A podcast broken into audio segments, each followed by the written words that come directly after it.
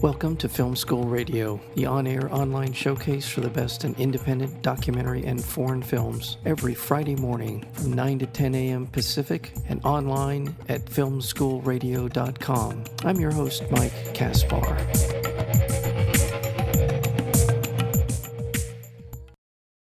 As America began to try and come to terms with the surprising and for many voters horrifying results of the presidential race in 2016, the subsequent rapid fire speed of events and the jam packed news cycles meant that nobody would ever really have the opportunity to truly and properly reflect on exactly what happened in 2016 is called The Accidental President. And we're joined today by the producer and the director of the film, and that would be James Fletcher. James, welcome to Film School Radio.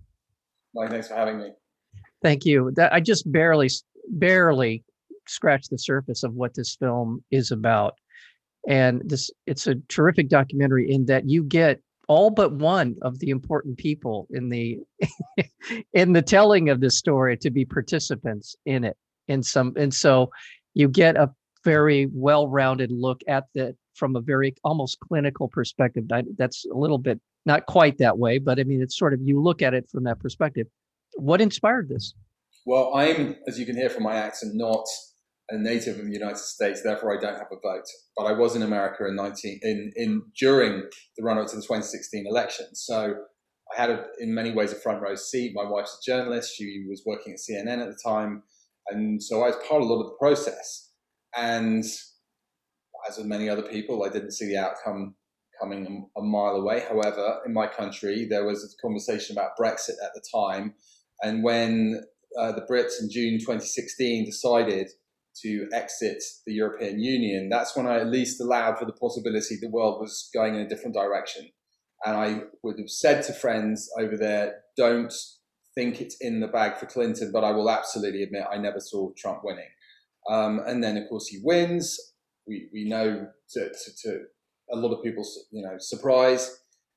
And after that, I expected to be a lot of analysis about how someone could come in from the outside the system and effectively launch a corporate takeover of Washington, which is pretty much what Trump did.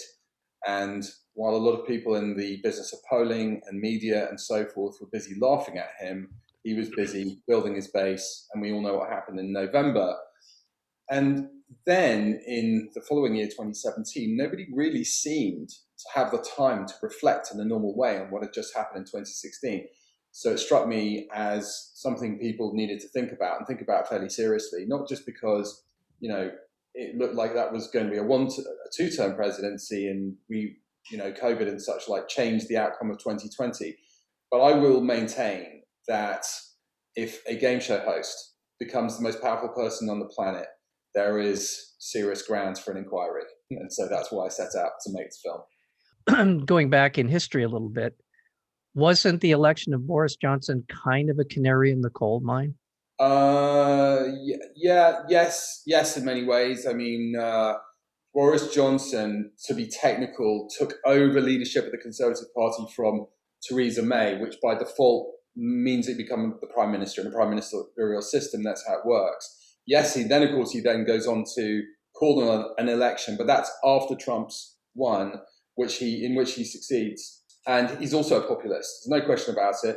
Uh, he knows to appeal how to appeal to a certain base.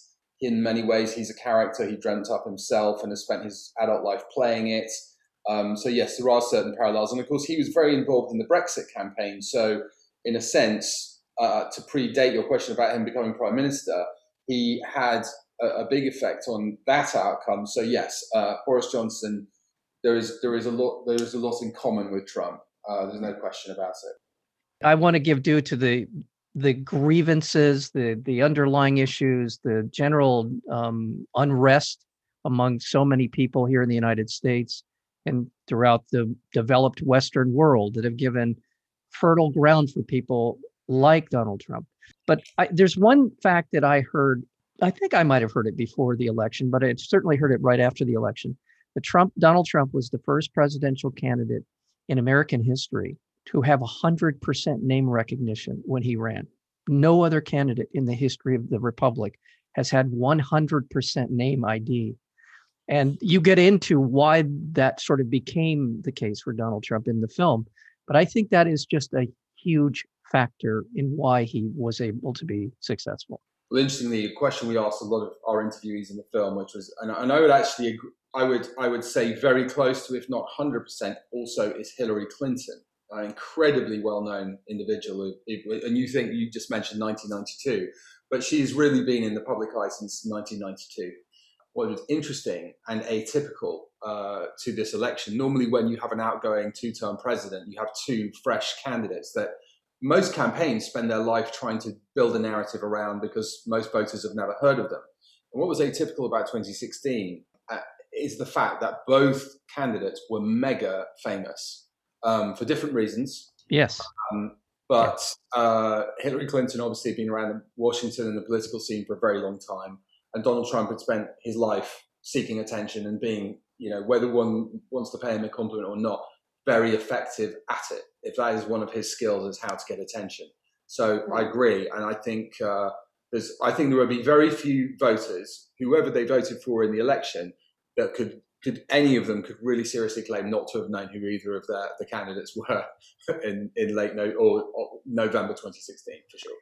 And I would make the argument because I was in New Hampshire in 1992, as you alluded to, that for the previous 26 years, there was a concerted effort to run her down in terms of you know I, I make the cookies. There was a there was a famous remark she made when bill clinton was under attack for the monica lewinsky uh, not monica lewinsky but Gennifer flowers. Yes. And she made a remark on 60 minutes about making cookies. Yeah. from that point forward she became kind of this avatar for everything the republican party wanted to make the democratic party about. So in a bad way. So the, the, their their ascendancy to that 100% recognition is very different, but nonetheless also for people who defend her. So it is an interesting perspective on or dynamic in this election. One of the things in the film, and again, I'll mention some of the people that you sit down with: uh, Piers Morgan, um, Catherine, Mary Catherine Ham, Aaron Sorkin, Anthony Scaramucci, a whole bunch of people whose business is to know politics and to know what's going to happen or why it's going to happen. Curious about your approach when you sort of were pitching the idea of them participating in the documentary. What was that? What was what were you saying to them about what we were doing? I just wanted people that would say things that weren't necessarily going to be thoughts uh, or notions that one had never thought about for oneself but nevertheless, assembled together, they were people that would give slightly different and challenging perspectives. For example, Jerry Springer at the time was considering running for governor of Ohio, and he was very aware that it were he to win, a, a, a, large part of his success, which you've touched on already, and how famous Donald Trump would, was, would be that it would be based on Jerry's on the Jerry Springer show. And he literally said to me, I don't want people voting me for me as governor because everyone's going around saying Jerry, Jerry, Jerry. And he understood, as any campaign or manager will tell you, the worst thing you can ever have is a candidate that, that voters can't recognize or have no idea which is your candidate and can't pick them out of a lineup. That's the worst case scenario. So you do want to be recognized. That's good. Check that box. But then there's perhaps what you're being recognized for. And um, I think that's really at the heart of your question when we're talking about the fame rating of Donald Trump. Yeah. Hillary Clinton also very famous, but it's also worth saying Hillary Clinton was also extremely unpopular, some partly of her own doing and her, her own mistakes. And the funny thing was, people were going around saying, well, she's one of the most qualified candidates of all time, if not the most qualified candidate of all time.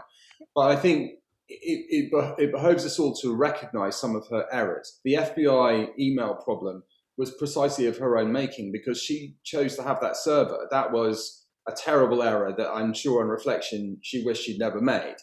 That she also had the problem with some of the decisions made by her own campaign, who ultimately ultimately were answerable to her, and they made some terrible, terrible choices. But the film is not to bash Hillary Clinton; it's to say, here comes a very serious contender for the presidency of the United States, but she didn't win, and we'd like to un- we'd like to look at why she didn't win as much as how Donald Trump did win, or how she lost, depending which way. The, and by the way, I present a load of facts for the viewer to, to form his or her own opinion. I'm not in the business of telling you what to think, but I am laying it out in chronological order so that you can revisit these facts and try and make sense of it in your own way. And I mean, you mentioned Donald Trump's fame. You know, The Apprentice is again another another part of this because voters have told pollsters for many years that they think a business person would be a, a good choice for uh, to lead the nation. Well, the the ultimate poll on that is called a presidential election, and if that's true, then a number of you know more people check that box in Trump's favor than they check the box in Clinton's favor for whatever favorables they liked about her. Um, something was going on in America in 2016. I think something was going on in the world in 2016. Trump tapped into it. He was, you know, mercenary and unapologetic, obviously, in so doing. And, you know, again, whether whether people like it or not isn't the point. It's what lessons are you going to take away from it, yeah, which yeah, is exactly. I really, really am looking at here. Yeah, and just to frame this 2016 election, uh, Donald Trump lost the popular vote by over 3 million votes, and he won in the three important states, Wisconsin, Michigan, and Pennsylvania, by a total of less than, I believe, seven or about 70,000 votes, which I think it works out to, and you can correct me if I'm wrong, I think it worked out to like four or five votes per precinct if they had flipped. Donald Yeah. Trump would not have been It president. It was incredibly close. No, Yeah. no two ways about it. He won. I'm not disputing. The point of the matter is, Yeah. there isn't there isn't a prize called President of the United States for the person who wins the popular vote. That's the truth of the matter. And a lot of people hate the Electoral College. They hate the, what it stands for and the, and the history behind it. But that is the game. Yeah. And there is absolutely no point. Uh, and by the way, talking again from the lessons, but looking to the future, there is no point of any campaign manager coming along and saying, we're just going to go for the popular vote and the hell with the consequences, because you're going to be in the same position as Hillary Clinton.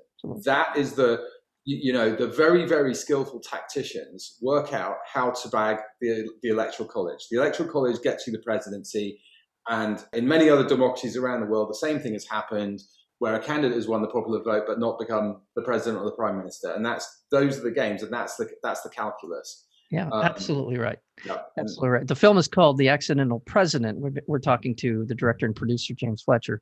It is a recent phenomena in American political history where the preponderance of the times that has happened where the person who lost the popular vote still becomes president.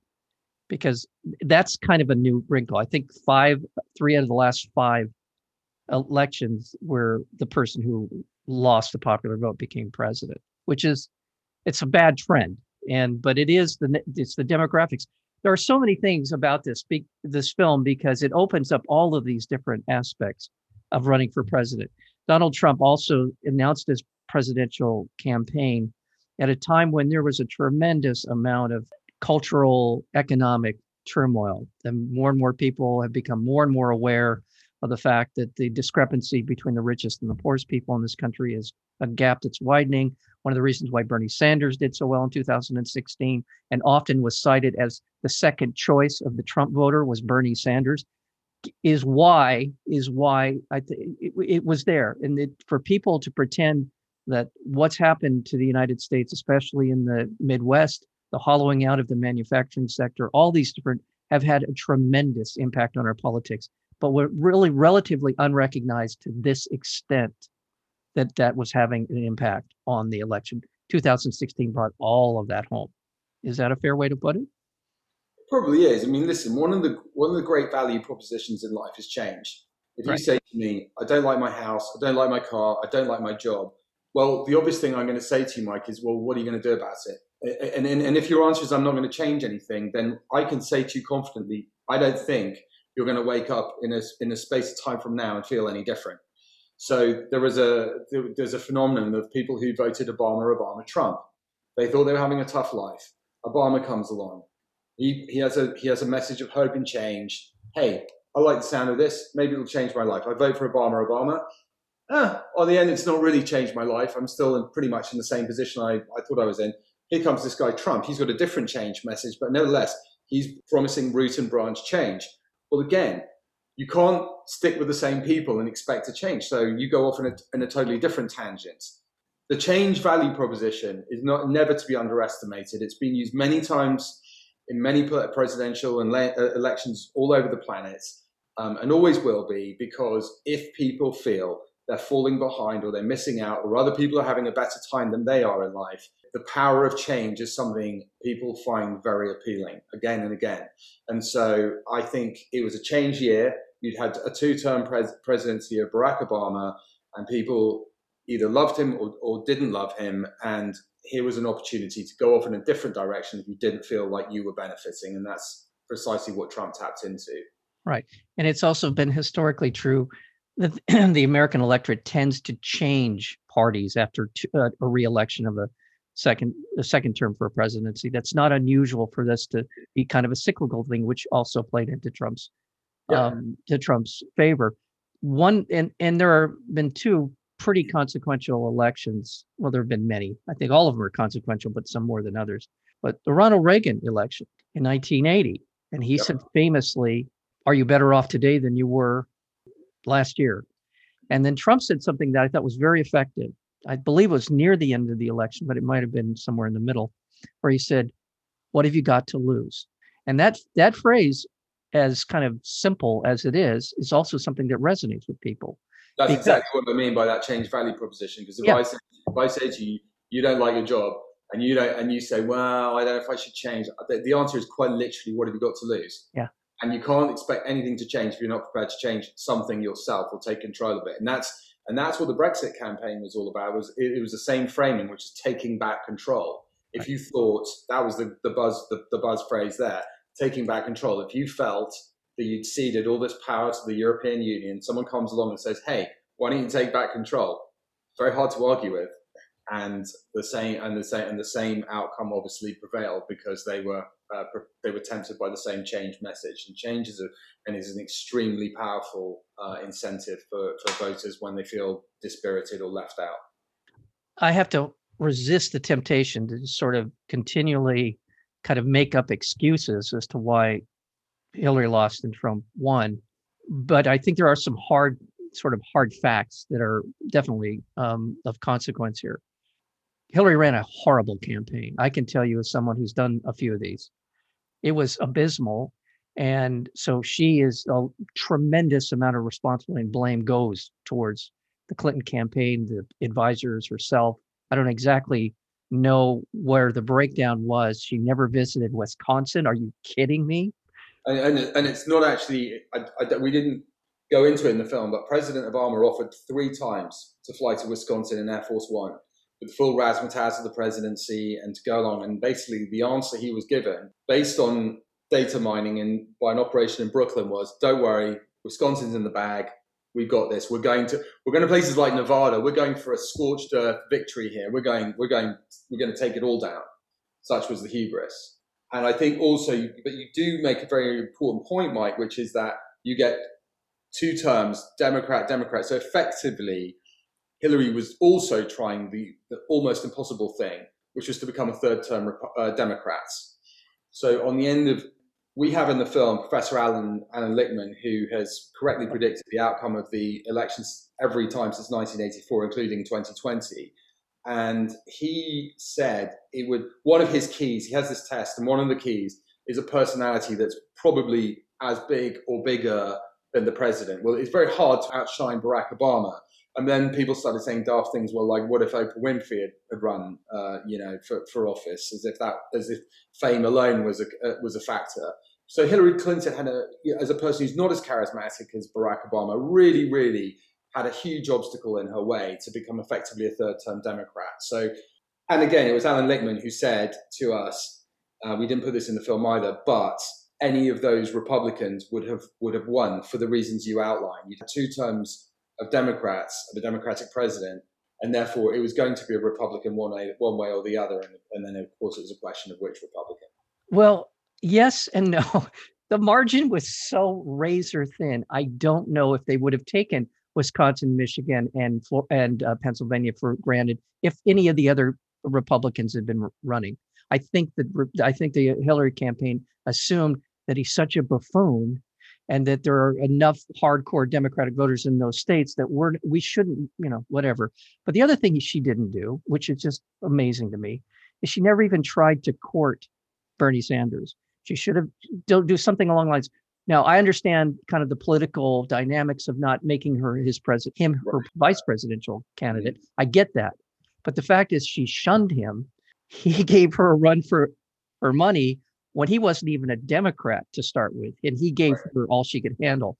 There are just so many things here that are just Yeah. mind-boggling, right? Well, as Van Jones says in the film, you know, if you lose your primary in Michigan, that is all the evidence you need to know that you've got an absolutely massive problem on your hands. You know, on, on reflection, the data is not kind, and you know, I, I, it, one thing I find really interesting to get less technical about it. uh, This is a this is an anecdotal thing, but Howard Stern tried very hard to get an interview with Hillary Clinton, and he, we we have a clip of him in the film explaining that he felt that had she appeared on uh, his show, it could have been very important in certain parts of the country.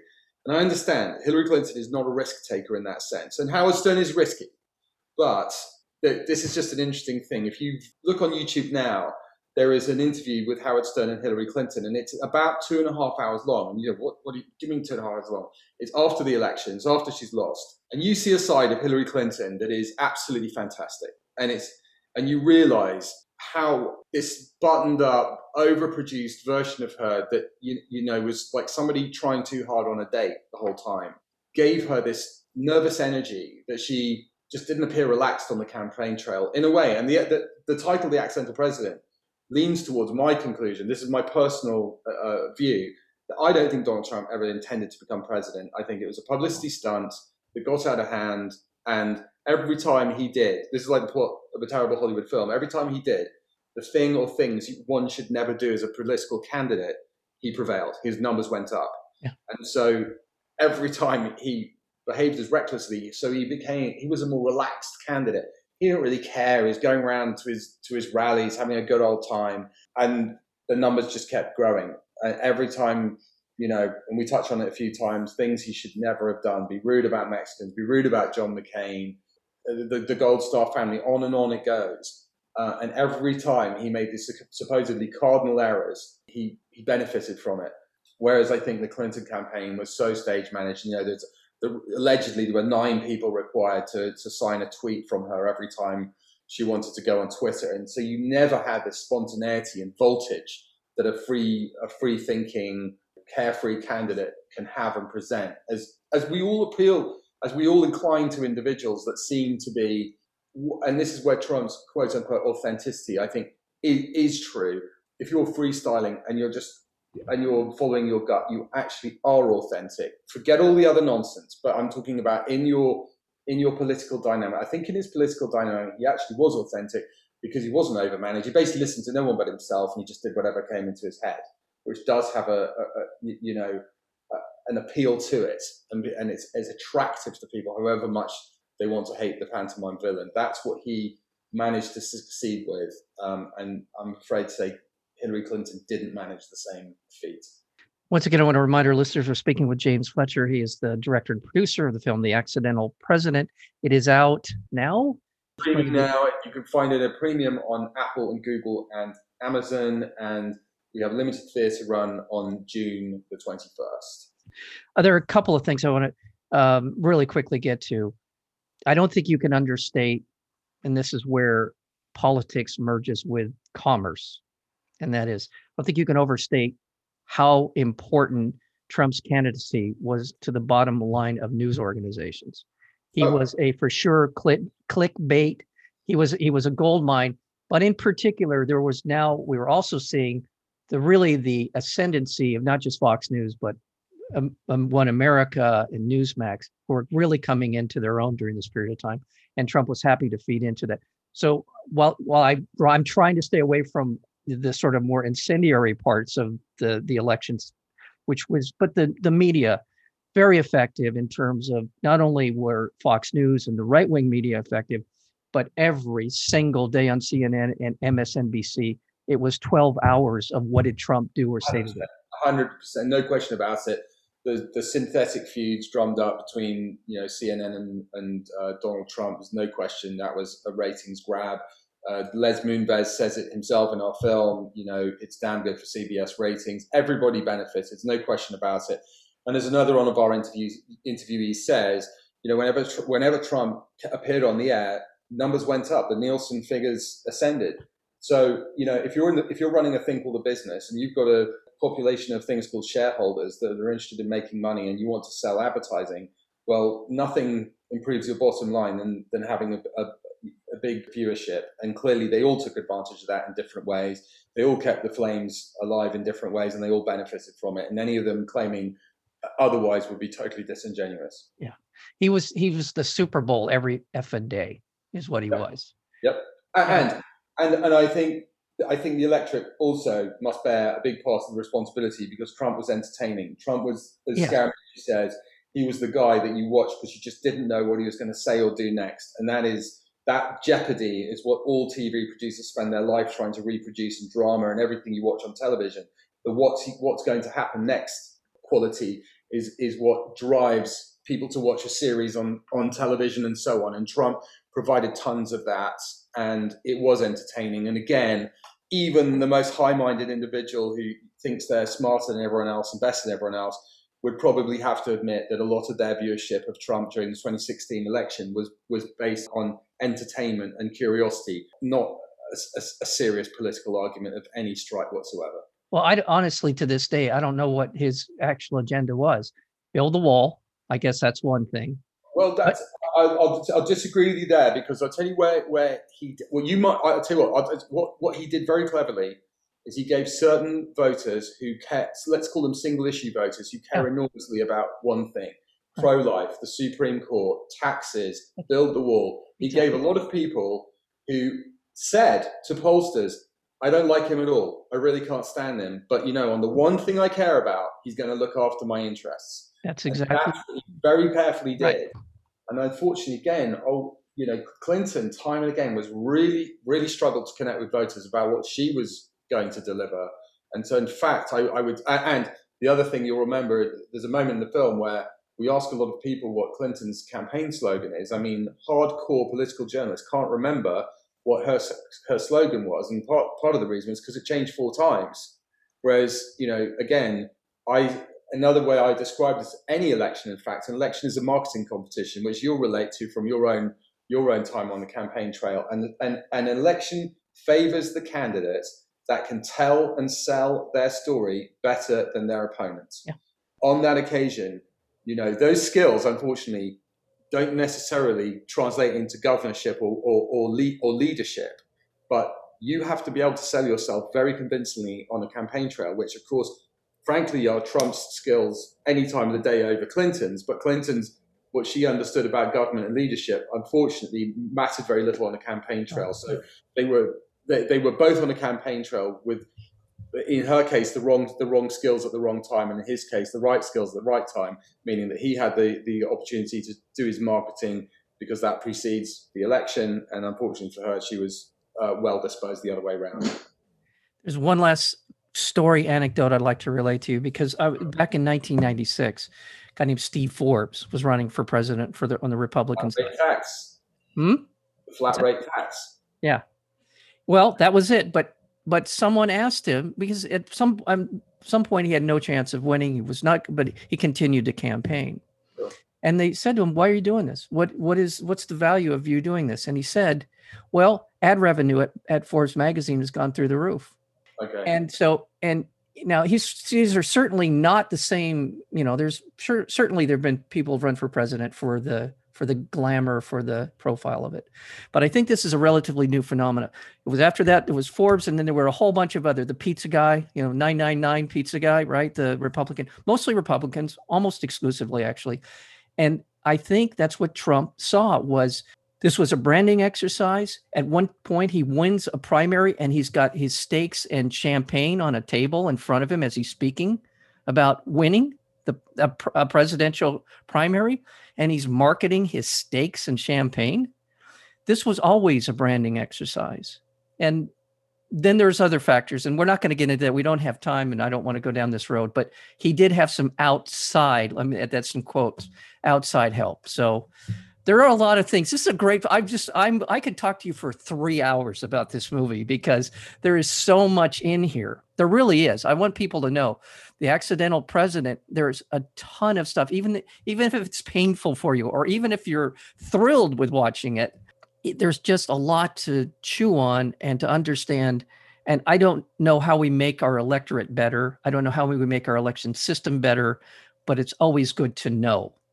Agree, and I think everyone has a different opinion about why Trump won in 2016 because it's not it's not one single thing. It's not hanging chads in Florida. Right. It is a combustion of events which happened that caught a lot of people off guard. A lot of people were extremely lazy and didn't pay attention and thought the whole thing was a joke and didn't challenge him. We can go on forever about the Green Party. The Green Party in Michigan. It was so. There's the a whole. Matter is, yeah. The fact of the matter is, he did win whether you like it or not, he did win. He was president. He was the 45th president of the United States. And because it, and don't forget, because it's happened once means it could happen again. Yes. With, with him, with him potentially in 2024, or with someone else another time. And there is a lot to understand and a lot to debate, and no one's ever going to have the right answer. But it, but we all owe it to ourselves to understand what happened, because the system isn't changing, meaning there is a lot to learn. Yes. Well, I want to thank you so much. Thank you for indulging me because this is almost therapeutic for me. And and it's again, it's such a terrific film. The Accidental President. We've been joined today by the producer and the director of that of that film, and that would be James Fletcher. James, thank you so much for being Thanks here. Me. Thank you.